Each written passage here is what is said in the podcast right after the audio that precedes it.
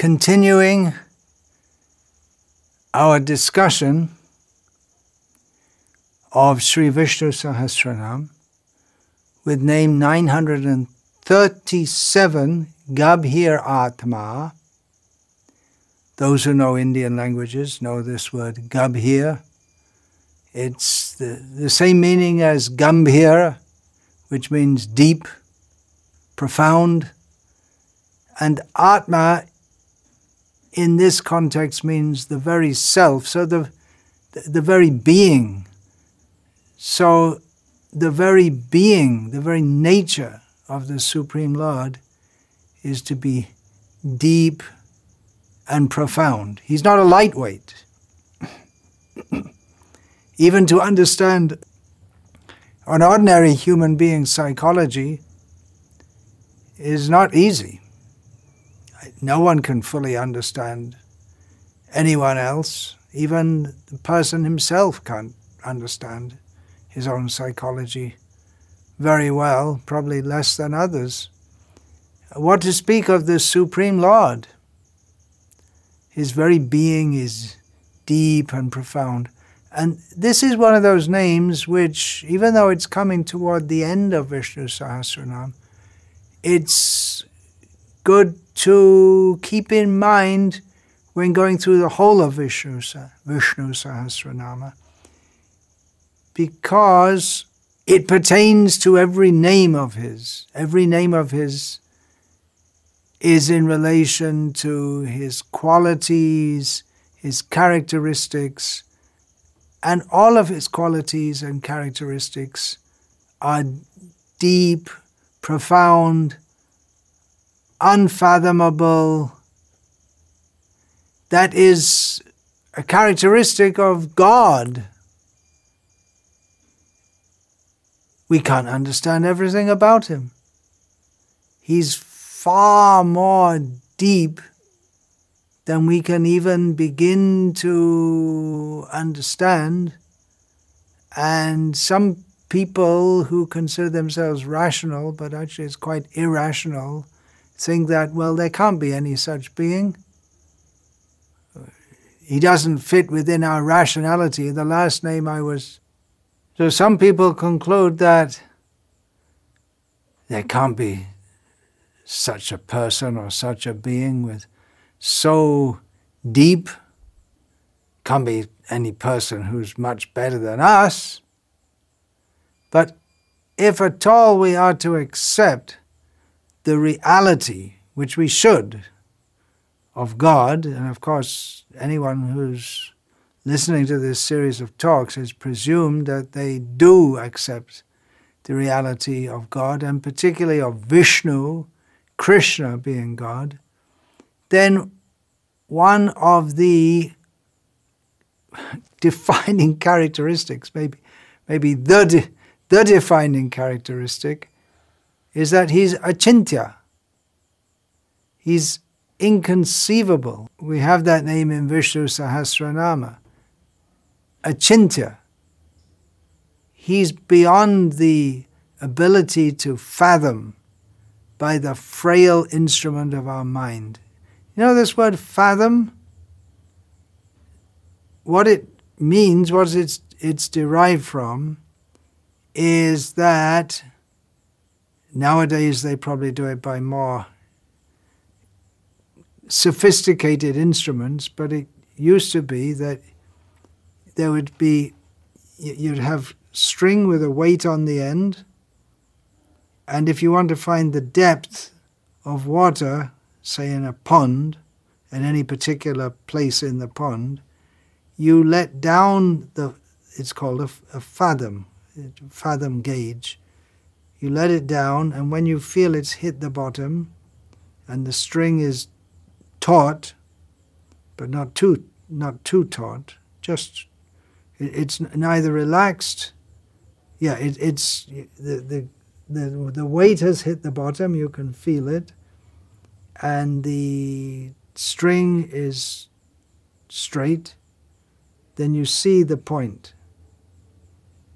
at which it the string is on the surface, and then you pull it up, you you measure the distance from the weight to the point at which the, the string was on the surface, and then you can find the depth. So, this is a method to find the depth. So, by using our intelligence, it's actually God given intelligence, we should remember that. A little uh, practical application, we can measure so many different things height, weight, depth, distance, and so on.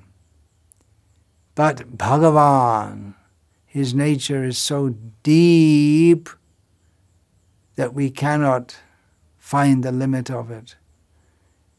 There's a place, Chakratirtha at Naimisharanya, currently in Uttar Pradesh. It's known as Uttar Pradesh. It's part of ancient Bharata. So that Chakratirtha is a round, you can get from the idea chakra, a round body of water, the depth of it has not been fathomed. The British, when they heard this, they were skeptical, as they tend to be. The great Western scientific mind does not accept that there can be anything that they cannot measure. Man is the measure of all things, said one of the ancient Greek philosophers whose name I can't remember, Parmenides. So they tried, they, they got their string or whatever it was, chain, put a weight on it, and went down and down and down and down and down, and they couldn't find the bottom. They gave up. What can we, with our tiny little minds, understand about the Supreme Personality of Godhead? We're so limited in our intelligence. He's beyond the understanding of even Brahma, Shiva, and Indra. Brahma, Shiva, and Indra, and all the great demigods, they are beyond the understanding of we tiny little beings on this little earth. We can't see them, we have to accept their existence by accepting the descriptions of Shastra. We can't see them with our physical eyes but they can't see or understand Krishna. Sometimes they see him, but they can't see him in this, they, they can't see him like you can see the sky or you can see the trees. You can't see. Uh, even if we see Krishna, we can't understand him unless our eyes are anointed with the salve of love, then we can see him. Even then, to understand him is something else. Brahma can know the things that he created, but even then, he can't have full knowledge of everything he created. But Brahma's knowledge and his intelligence is so much greater than ours, us on this tiny little planet with tiny little intelligence in living very short lives in Kali Yuga, we can't imagine how intelligent and how knowledgeable Brahma is, but he can't understand things that existed before he was created. We think that, well, nothing existed before Brahma, but yes, Vishnu existed his knowledge, Brahma's knowledge of the one who is the ultimate creator of everything, including Brahma himself, is not within his comprehension. Therefore, Brahma himself says, being bewildered in his ability to try to understand Krishna, he thought he could understand Krishna. But later he said, Atapite deva padambuja dvaya prasada leshanu grahita evahi janati tatvang bhagavang mahim no Nachanya ekopi chirang chiring vichinvan. He said that unless one is speaking to Krishna, unless one is favored with a tiny little bit of your mercy, he cannot begin to understand your glories, even if he has very, very long life. Can an infant understand an Einstein? Can he even recognize an Einstein? If, if an infant sees uh, physics paper written by Einstein with all symbols on it, I can't understand it. What to speak of an infant? I mean, he may say, well, I'm, I'm, I'm promoting myself as being something I can't understand, as if I'm a very learned person. Well, I'm more learned than the average infant. Can someone, little child, being taught painfully, slowly, 1 plus 1 equals 2, 2 plus 2 equals 4, can you suddenly jump him up to the mathematics class to understand calculus? We have our limits. Those limits can be expanded. We have an ability. We have ability to. We can expand that, but only up to a certain level. The the world's fastest runner can maybe run a hundred meters and I don't know what it is. I, I checked it out at one point. Uh, let's take it the four minute mile. Roger Bannister in the 1950s was the first man to run a mile in less than four minutes. But so many others have done so since then. Can anyone run a mile in 20 seconds? You can bring down, you can make the record, you can chip away at the record so that you knock some seconds or less than seconds off the world record for running a mile or swimming a kilometer or swimming 20 kilometers or whatever. But you can't take you can't ever expect that a human's going to swim 20 kilometers in a minute. We have our limits. So, to understand God, His knowledge and depth of understanding is far more than ours. And we're never going to come to the stage when we can fully understand Him. But the great thing is, it's not all about understanding Him, it's about loving Him.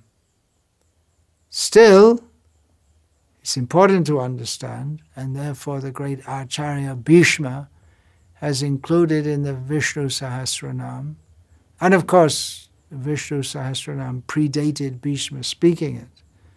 So Vishnu himself ultimately is the author of Vishnu Sahasranam, and he thinks it's important for us to understand that he is Gabhir Atma.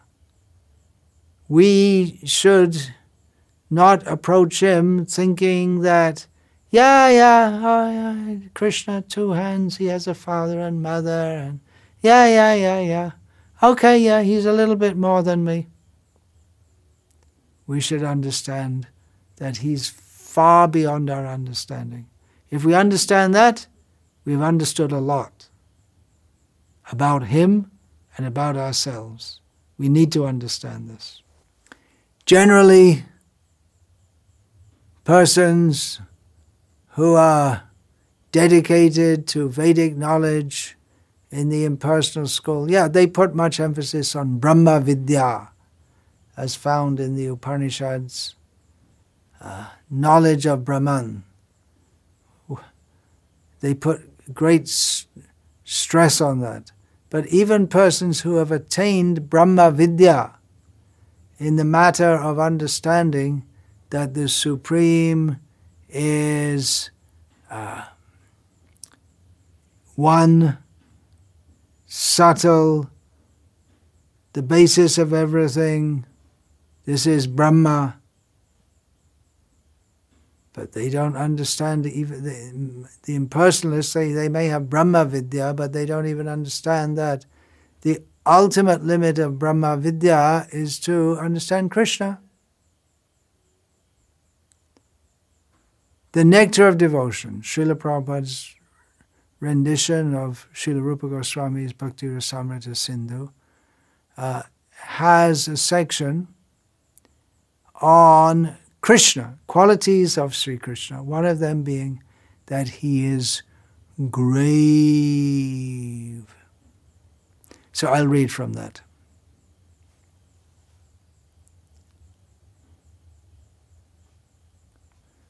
What does it mean to be grave when we say the qualities of Krishna?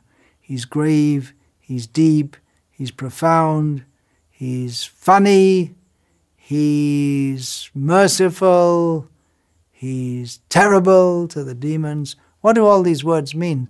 To better understand the qualities of Krishna or of anyone, if we go, it's good to analyze what the words mean. So Rupa Goswami and Srila Prabhupada following him analyzes this word grave and gives some examples of how Krishna is grave. Rupa Goswami says, a person who does not express his mind to everyone, or whose mental activity and plan of action are very difficult to understand, is called grave.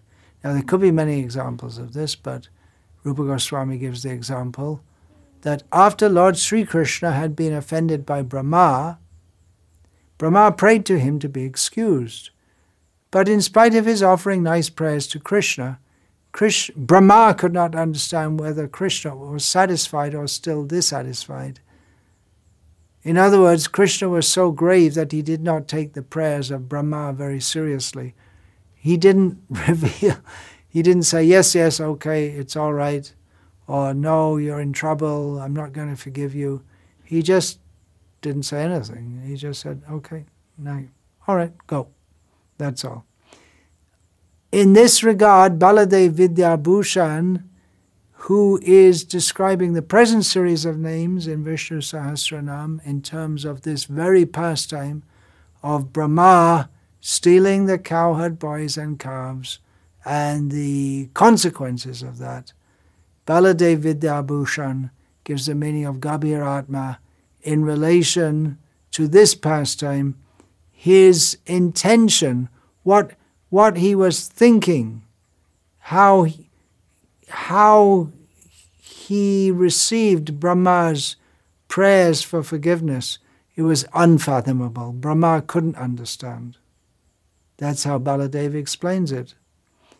Continuing reading from the Nectar of Devotion, Rupa Goswami gives another instance of Krishna's gravity, and Srila Prabhupada renders it Another instance of Krishna's gravity is found in connection with his loving affairs with Radharani. Now, we might think that, well, all this Vishnu Sahasranama and then him being very deep and unfathomable, that's all about Vishnu, right? They're nothing to do with Krishna, especially not with Krishna in Vrindavan with Radharani. But here we have an instance of Krishna's gravity being found in connection with his loving affairs with Radharani. Srila Prabhupada continues, Nectar of Devotion. Krishna was always very silent about his loving affairs with Radharani, so much so that Baladev, Krishna's elder brother and constant companion, could not understand the transformations of Krishna on account of his gravity. So sometimes Krishna, just thinking about Radha, uh, or from some other stimulus, udipana, would laugh or look upset. But Baladev wouldn't understand why, because Krishna wouldn't talk to him about his love for Radha. He's grave. We have in Bhagavad Gita, Arjuna says to Krishna, Swayam evatmanatmanang vetattvang purushottama bhuta bhavana bhutesha deva deva jagatpate.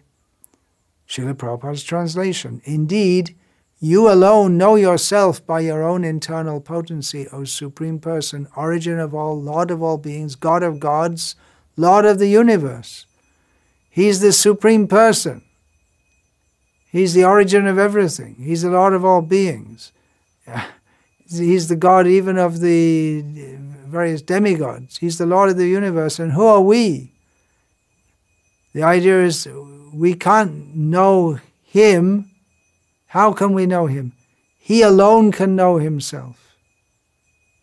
And of course, we have other descriptions that even Krishna cannot fully know himself. He's so deep. You may say, well, he should know himself because his knowledge is also deep. True, but his greatness is always expanding and his knowledge or comprehension of it is always catching up. This is all inconceivable. So, Valmiki, sage Valmiki in Ramayana describes Lord Rama as Samudra Iva Gambhirye, deep as the ocean. He's so great that he appears as Rama out of his love. His love is so deep and the demigods, they know, but at the same time, they tend to think he's like a human. Even Parashurama wanted to test Lord Rama. His depth is very difficult to comprehend like the ocean. There are oceanographers. There are people who make maps of the ocean. There are, there are scientists who study the ocean, but they still, they've, they've made so many studies, but they still have very, very, they themselves recognize they have very limited knowledge of what's going on in, in the ocean. Very difficult to comprehend. It's like another whole universe down there we have some idea of what's going on on this. When we say what's going on on this planet, we think of the the Earth above the ocean, but the actually most of the ocean, most of this planet is covered, so we're told by our scientists, and the Vedic scriptures also uh, confirm, although the Vedic uh, knowledge system is different but it's the, the oceans, they cover more space than the land. And it's a whole other environment down there. But one great thing about the ocean, and we can say, is that the ocean is so deep that nothing, no one, no situation can disturb the ocean. The ocean. We have rivers here in India in the rainy season. The rivers, they flood the land, they become very huge and powerful, and they, they roar their way down to the ocean. But the ocean doesn't become disturbed. The ocean accepts all the great river waters and doesn't expand.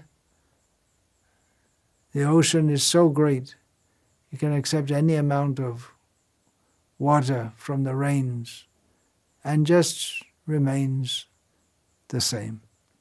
So, in the same way, Samudra Iva Gambhirye, deep as the ocean, unperturbed. We find that's a great characteristic of Lord Rama. Ah, we just discussed that in, in the name Jitamanyu, that he gets himself angry as needed for fighting and killing demons, but his nature is calm, very deep, difficult to understand. Sometimes people accuse Lord Rama of being unfair towards Sita, toward Vali, to Shurparnaka, even to Lakshman. He, he had to banish him ultimately. But to understand Rama, it's explained why he did all these things, but his nature is, is very, very deep, very difficult to understand. Deep, Gabhir, Gabhir Atma. Satyadeva Vashishta, as he often does, gives interpretations, uh, taking the name differently from previous commentators. There wouldn't be that much point, I guess, if you're a big Sanskrit pundit like Satyadeva Vashishta, in giving a new uh, unpacking of Vishnu Sahasranam unless you do it in a way different to others. So I'm not trying to do what Satyadeva Vashishta was doing. He was trying to see new perspectives by analyzing the Sanskrit on all the names in Vishnu Sahasranama. I'm not trying to do that. I'm not a Sanskrit scholar. I'm just going through the different explanations and trying to explain them with my limited ability and enjoying, you can say, uh, and hopefully others can enjoy these qualities of the Supreme Lord. And it's purificatory and uplifting, and that's what we do. That's what we're all about, being devotees or aspiring devotees of Krishna. We like to discuss about Krishna. So, Satyadeva Vashishta, getting back to what he says, he gives a, a, a different approach altogether, taking the root gachati gamyate means pratyate anena. That he, he takes it to mean he, Vishnu, is Gabhiratma because uh, he is the one because of whom everything is attained.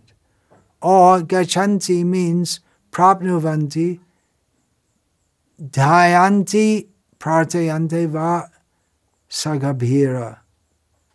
He who is the object of attainment, meditation, or worship is Gabhira. He is, he is the one by whom everything is attained. Whatever we attain is by his mercy and he is the object of attainment.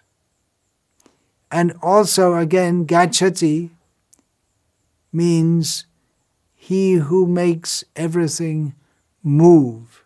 He makes even the non moving things move inasmuch as plants and trees, they grow, they die, uh, they rustle in the wind, so, in this way, even the non moving things move, and everything that moves, gachatiti jagat, the very definition of the universe, is that which moves. So, everything moves because of him. This is another understanding of the name Gabhir Atma. Just, we've just touched a few points of the name Gabhir Atma. He's so deep and so profound. How deep can we go? We simply offer our obeisances to that Supreme Personality of Godhead and to all the devotees.